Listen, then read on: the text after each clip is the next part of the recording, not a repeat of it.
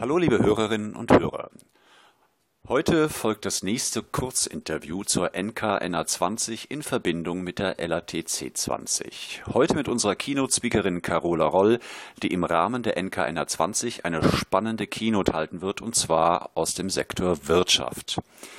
Hallo Carola, erstmal vielen Dank, dass du dir die Zeit genommen hast. Hallo Andreas, freut mich, dass ich heute mit dir sprechen darf. Mich auch. Die Freude ist auch mindestens auf meiner Seite. also, erste kurze Frage an dich, äh, so zur Vorstellung von dir und deiner Person. Äh, du arbeitest natürlich bei Jelber Maschinenbau, das ist klar. Äh, was sind denn da deine Aufgaben aktuell? Also grundsätzlich bin ich, also meine beiden Hauptaufgaben sind Qualitätsmanagementbeauftragte. Also ich bin äh, zuständig für das komplette Qualitätsmanagement, also dieses Regelrahmenwerk äh, und dessen Ausgestaltung im Alltagsgeschäft. Das ist der eine Hauptpfeiler und der andere Bereich ist die strategische Betriebsorganisation. Also wie kann man das Unternehmen für die Zukunft äh, gut aufstellen, äh, von der Aufbau- und von der Ablauforganisation her. Ja. Und genau aus diesem Bereich stammt auch dann äh, das Thema für meine Keynote. Ja, wunderbar. Dann bist du ja gewissermaßen die absolute Jelber-Fachfrau für das Thema. Das ist doch spannend. Sehr schön. Ja, was erwartet denn die Teilnehmerin bei deiner Keynote, äh, ein Maschinenbauer auf dem Weg in die Selbstorganisation? Also grundsätzlich ist es eigentlich ein bisschen äh, ein, ein, exotisches Thema. Es geht um ähm, kybernetische, äh, kybernetisches Management. Mhm. Das habe ich entdeckt. Da hat mich eigentlich mein jetziger Chef äh, auf dieses Thema gebracht. Er hat mir da ein Buch empfohlen von diesem Professor Fredmund Malik und ich habe dann mich weiter informiert und ein bisschen weiter gegraben und bin dann auf dieses Wirbel System Model von Stafford Beer gestoßen. Okay. Ja, und inzwischen bin ich da sehr fest davon überzeugt und mein Chef auch, dass das ein System wäre, mit dem man ein Unternehmen zielgerichtet leiten kann, wo mhm. ich auch ähm, die Ansprüche der Generationen Y und Z, also sich mehr ins Unternehmen einzubringen, mehr Verantwortung äh, zu übernehmen, Selbstorganisation, was ich da wirklich gut äh, realisieren kann. Mhm. Ja, ich fand das ja total spannend, äh, auch deswegen eben, weil er eben auch mit dem Viable System Model arbeitet von Stafford Beer.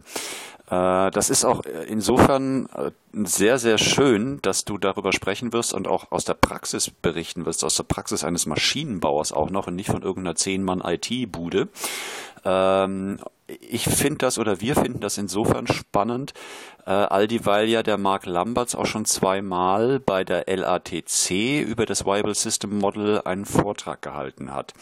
Ähm, wie hast du denn oder wie habt ihr das geschafft, äh, dieses zunächst ja doch erstmal sehr abstrakt erscheinende Modell für euch wirklich zu nutzen ähm, und dem Ganzen so Leben einzuhauchen?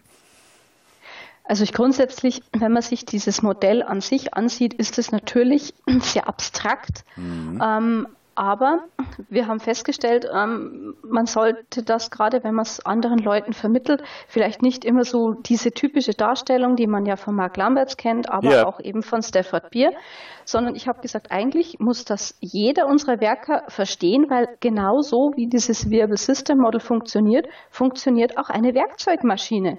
Aha, also aha. ganz einfach, also dieser kybernetische Regelkreis mit einem Soll- und einem Ist-Wert, den ich abgleiche und gegebenenfalls nachsteuere. Das ist ja das Herz der ganzen Sache. Mhm. Und was ich besonders sympathisch finde an diesem Viable System Model, ist, dass ich dieses Thema äh, Normen und Werte des Unternehmens sich auf jeder Rekursionsebene, also bis zum einzelnen Werk herunter, ja. wieder gleichmäßig ja. findet. Und das ist ja auch ein gro ganz großes Thema, dieses äh, Strategieeinbindung, Werte- und Normeneinbindung bis äh, ja, zum einzelnen Mitarbeiter. Das ist ja auch was, wo viele damit kämpfen. Und das, glaube ich, könnte man mit diesem Viable System Model auch wirklich gut umsetzen. Hm. Ja, kann ich nur absolut abnicken. Also finde ich super, auch so wie du es jetzt beschrieben hast.